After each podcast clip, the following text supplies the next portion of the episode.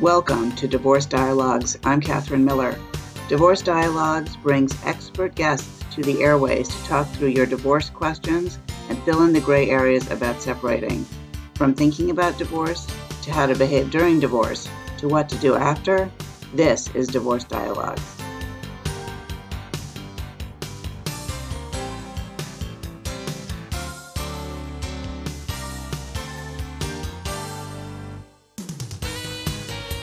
Welcome to Divorce Dialogues. I'm Catherine Miller. I'm the founder of the Miller Law Group and director of the Center for Understanding and Conflict. And I am on a mission to change how people divorce and help them divorce with dignity. And my guest today is Eric Wheeler. He's a family mediator based in Burlington, Vermont, and he specializes in divorce and post-divorce mediation. Eric advocates for a peaceful divorce process using divorce mediation and conflict resolution. In post-divorce mediation, Eric helps couples work through disagreements about parenting schedules, custody, and financial issues. He offers a webinar about divorcing peacefully without litigation, which teaches people about two options, divorce mediation and collaborative law. Welcome, Eric Wheeler. It's a pleasure to have you on the show. Thank you for having me. It's great to be with you. So let's talk today about post-divorce issues. What are some of the issues that come up for people after the judgment of divorce is final and they they reach they still have conflict? What are the kinds of things that come up for them? Sure. Yeah. So quite often people come to me with issues that come up afterwards. And it's, it's a smaller part of my practice. It's about 40% of what I do. And the rest is, is divorce mediation. So as I've seen these people come with their challenges, I've realized that, that there's kind of a, a common set of themes that, that they bring, um, that they run into uh, problems later after the divorce. So, you know, uh, one of the, the main problems I see is that they don't get specific on some of the details around their agreements. The parenting agreement uh, is usually where they have the most problems. So, for example, they may not have specified uh, specific details around the holidays. You know, for example, they may have said, well, dad will get Thanksgiving in the odd years, but what does Thanksgiving mean? And quite often people are are amicable at the time of divorce, and which is wonderful. And sometimes they, they feel it's a little silly to talk about the specifics of, you know, what does Thanksgiving mean? When will the kids come to each person's house? Mm-hmm. But it's important to take that time and get specific, even if it doesn't feel necessary, because that agreement can help prevent a lot of conflict later. So if you determine that Thanksgiving means 9 a.m. to 7 p.m., then that eliminates a lot of uncertainty and, and prevents conflict. With regard to yeah. the, uh, the Thanksgiving example, because I think it's a really good one. If you didn't get really granular and talk about what each of you meant, people could genuinely interpret Thanksgiving in different ways. Some people could think and assume, and without discussing it, think that they were talking about a Thanksgiving meal. So we're talking, we always do Thanksgiving dinner. It starts at five and it's over at eight. Or we always do Thanksgiving lunch. It starts at one and it's over by three. Or it's the whole day. We go to Aunt Sally's house and we get there at 10 and it's football and there's this and there's that and the other thing. And, and that's the whole day. Other people could think, you know what? It's a whole four days. It's four days. Yeah. And it's a four, it's a whole vacation. Thanksgiving starts on Thursday morning or on Wednesday after school. And clearly it goes all the way through to the next Monday because we maybe would go down to Florida or we might uh, go mm-hmm. to the beach or we might just go to see relatives in another state or even just hang out at home. And so someone could be thinking, okay, we're going to alternate Thanksgivings. One person could be talking about a two hour window. Another person could be talking about five straight days. and, and yeah. so, you know, when we're really careful about it and we're talking about what does Thanksgiving mean and that people could, coming from a good place, right, not trying to be problematic at all, just have a different assumption about what that means. And I think that's one thing that you're talking about, clarifying different assumptions and also clarifying things that happen when you actually go to live the agreement and realize it's maybe not the same as you thought it was going to be. Is that right? Exactly right. Yeah, and and as you pointed out, Catherine, there there are so many different ways that people look at things like holiday and and so that's what I try to do in, in divorce mediation is, is take them through that and have them each talk about what's important to them. So one of them may say, I don't know, let's make, just make it Thanksgiving Day. The other parent may say, well, but remember, I like to take the kids to, to visit my parents And so they need to talk that through and, and actually have that discussion. And then they can come to an agreement that'll work for both of them. And, and just having that agreement and ideally in the, the final order will really help with that. So, so that's one thing I see frequently is, is people coming and having disagreements about the holidays or changes to the regular schedule or the summer schedule. And, and like you're saying, it, it may not be malicious. Uh, it may just be a true misunderstanding from two very different perspectives. Well, I think sometimes with parenting issues, the introduction of new partners can sometimes make people see things in a different way. What do you think about that? Is that your experience? Yeah, definitely. So the with a new partner, they're often it. There's obviously more details to figure out. So that new partner's family has has different, you know, their their nuclear family has different practices and and so that may impact the schedule or if they have their own children that that could impact things too because of the schedule that their children are on and then also just kind of getting perspective and advice from that new partner sometimes it really can exacerbate a conflict unfortunately but they want to kind of talk about what's important to them and, and how it impacts them, which is all reasonable. And sometimes I've had two couples in mediation talking things through. You know, if, if they can do that uh, fairly effectively, then that works really well because they're all talking about how these different schedule issues impact each of their lives. So, Eric Wheeler, I can imagine someone out there listening to this conversation thinking, yeah, right, how's mediation going to help? We've had a lot of conversations and it doesn't get us anywhere. All we do is end up arguing. And so tell me yeah. what your experience is. Like, why does mediation make a difference when people just can't seem to get anywhere on their own? Yeah, that, that is a, a, frequent misunderstanding of mediation is that we can't talk things through directly one on one, then mediation is not going to be helpful. But that, that's not the case for most people because uh, most people benefit a lot from having a third party and having someone facilitate who's, who's trained to facilitate people to go through those difficult discussions. So even if you're having a lot of conflict, you can come together in mediation and and talk things through. So, you know, we, in mediation, we try to identify what we refer to as people's interests, which are, are distinct from their positions. And understanding those interests. So, for example, a position might be, um, well, I need X thousand dollars. Let's say we're talking about asset division during divorce. If we understand what's underneath that, for example, well, I'm concerned about my finances um, when I have my new home by myself, then you know there are ways to there are a lot more opportunities to work through that and come to an agreement. And you know the alternative litigation going to court is very different because it's it's really focused on the past. It's really focused on blaming, you know, in most cases, focused on what that person did wrong in the past. And It's not talking about a solution for the future. So, so mediation is two people working together to create that solution for the future. It's, it's forward looking. And even if it's not easy to work together, you're much more likely to come to a solution that's going to work well for you and your family because you're working on it. You're in control of it. And that's, that's why I love mediation. I actually spoke to a, a family court judge a while back and, uh, she said, tell your clients that, that I wholeheartedly advocate for mediation. She said, I've got a limited amount of time to be able to make a decision. So the two parties come in, I've got, you know, maybe half an hour and I don't have the time to really get into the situation and understand it as much as I would like to make that decision for them. So, you know, she said, tell them that, that, um, they're better off in mediation. You can tell them I said that. so she was, she was a real advocate of it.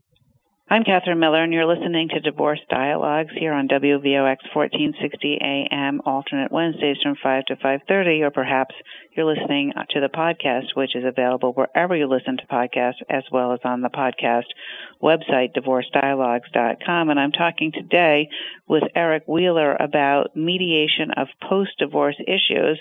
And Eric Wheeler, we've talked about some post-divorce parenting issues, and, you know, are there financial issues that sometimes come up following a divorce that people come to mediation or need help with?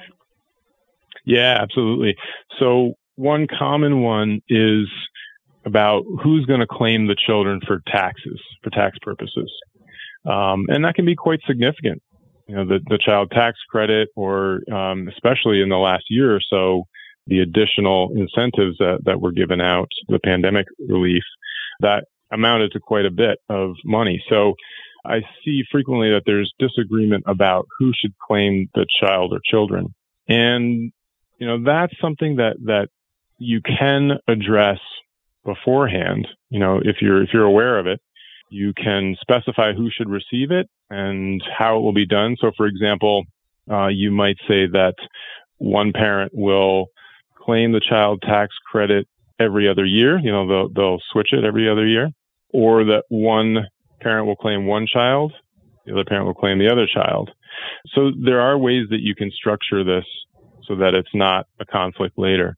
I've even seen some couples say that, well, let's do our taxes every year, see who gets the better benefit from claiming the children, and then we'll split the tax refund. So taxes is one that, that comes up frequently for me in, in post divorce mediation.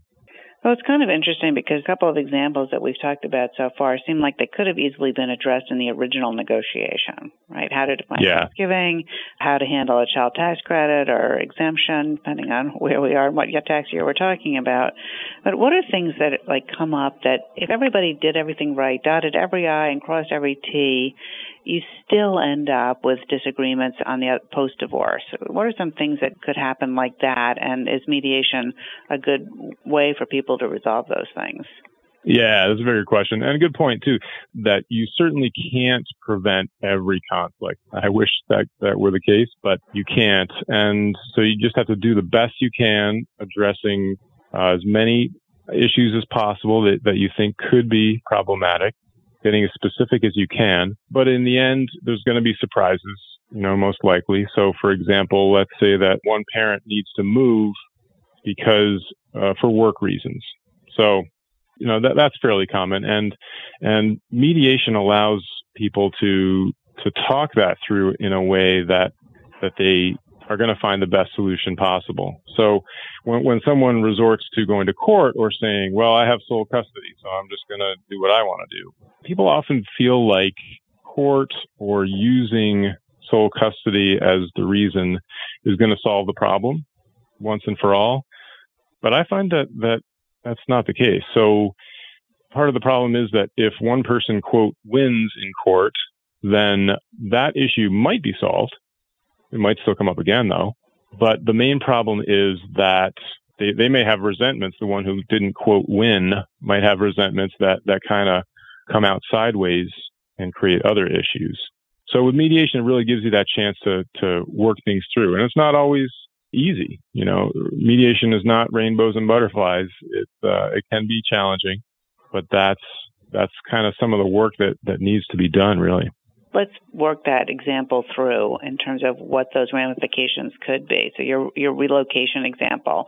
Let's say a family is located here on the East Coast and one parent wants to relocate or needs to relocate to the West Coast for, for work.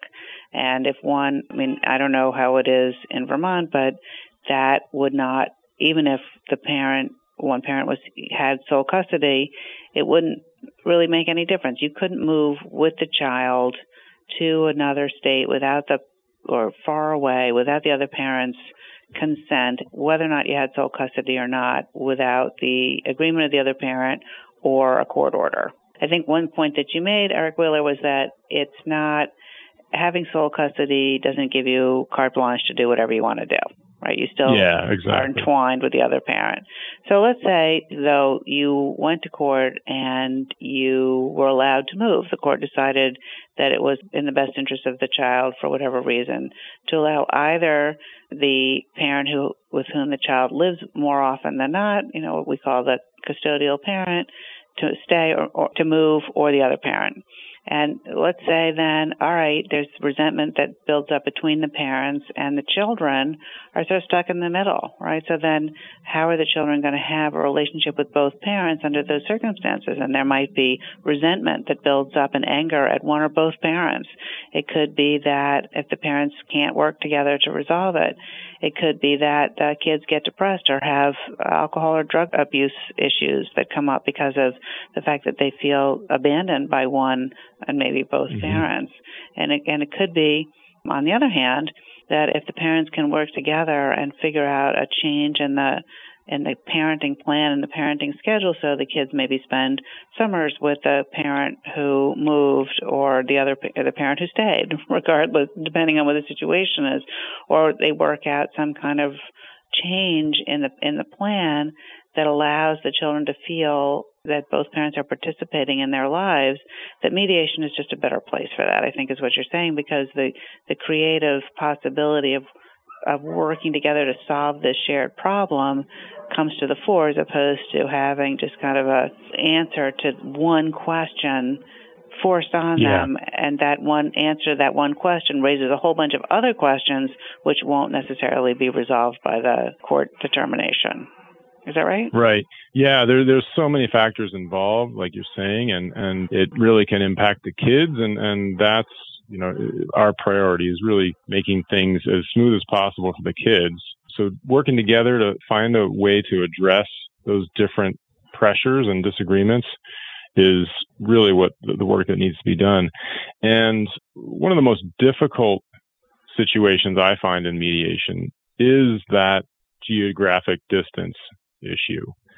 So it doesn't have to be enormous. You know, it can just be an hour away even, or I've seen cases where an hour drive between the homes made things very difficult for the parents and the kids.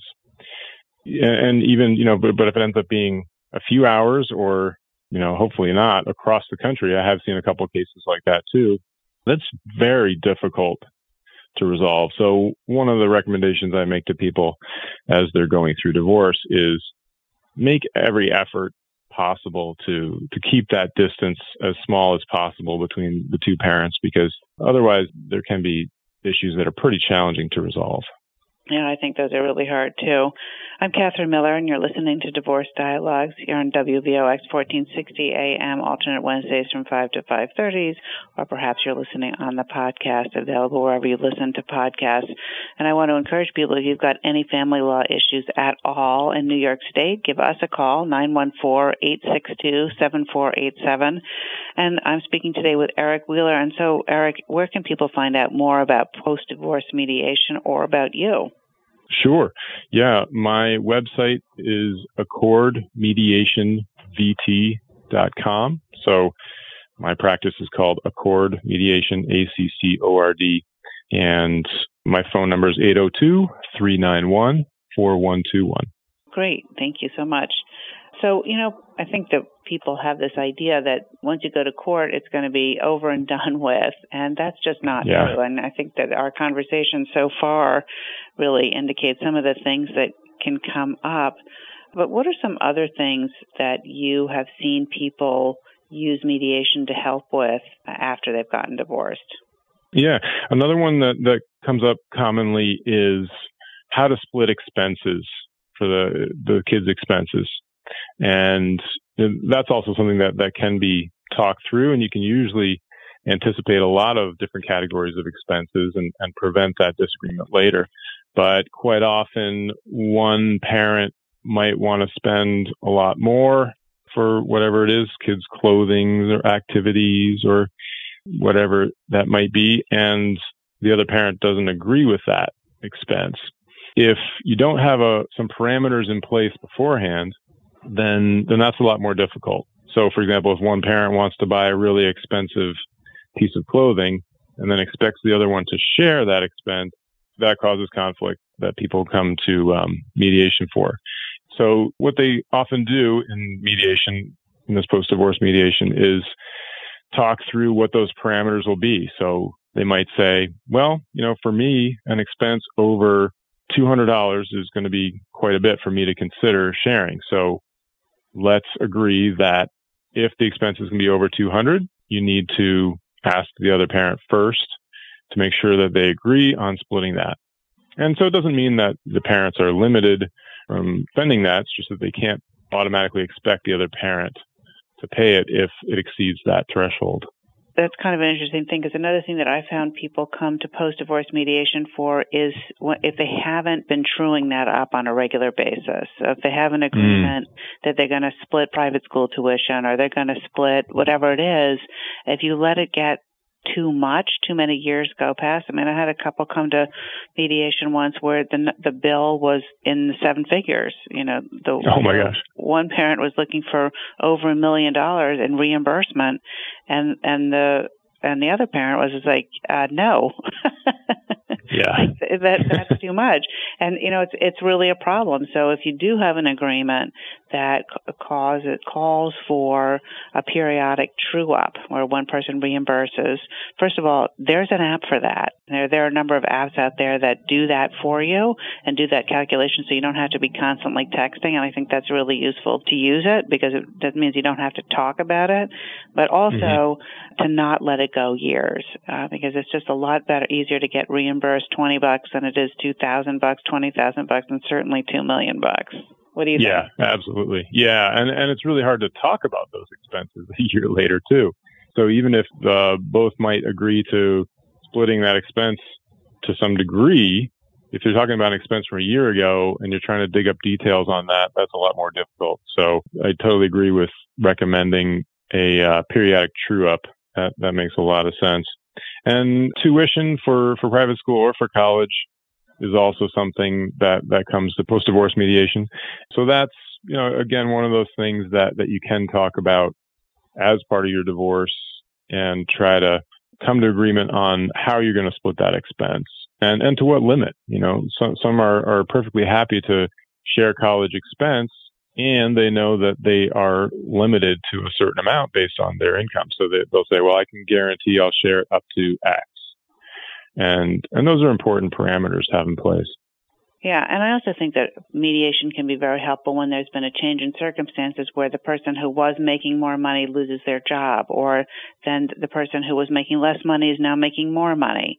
You know, there can be right. a change in the parenting plan where the children are living primarily with one parent and switch homes, or go to a 50-50 arrangement, which might change the financial arrangement as well.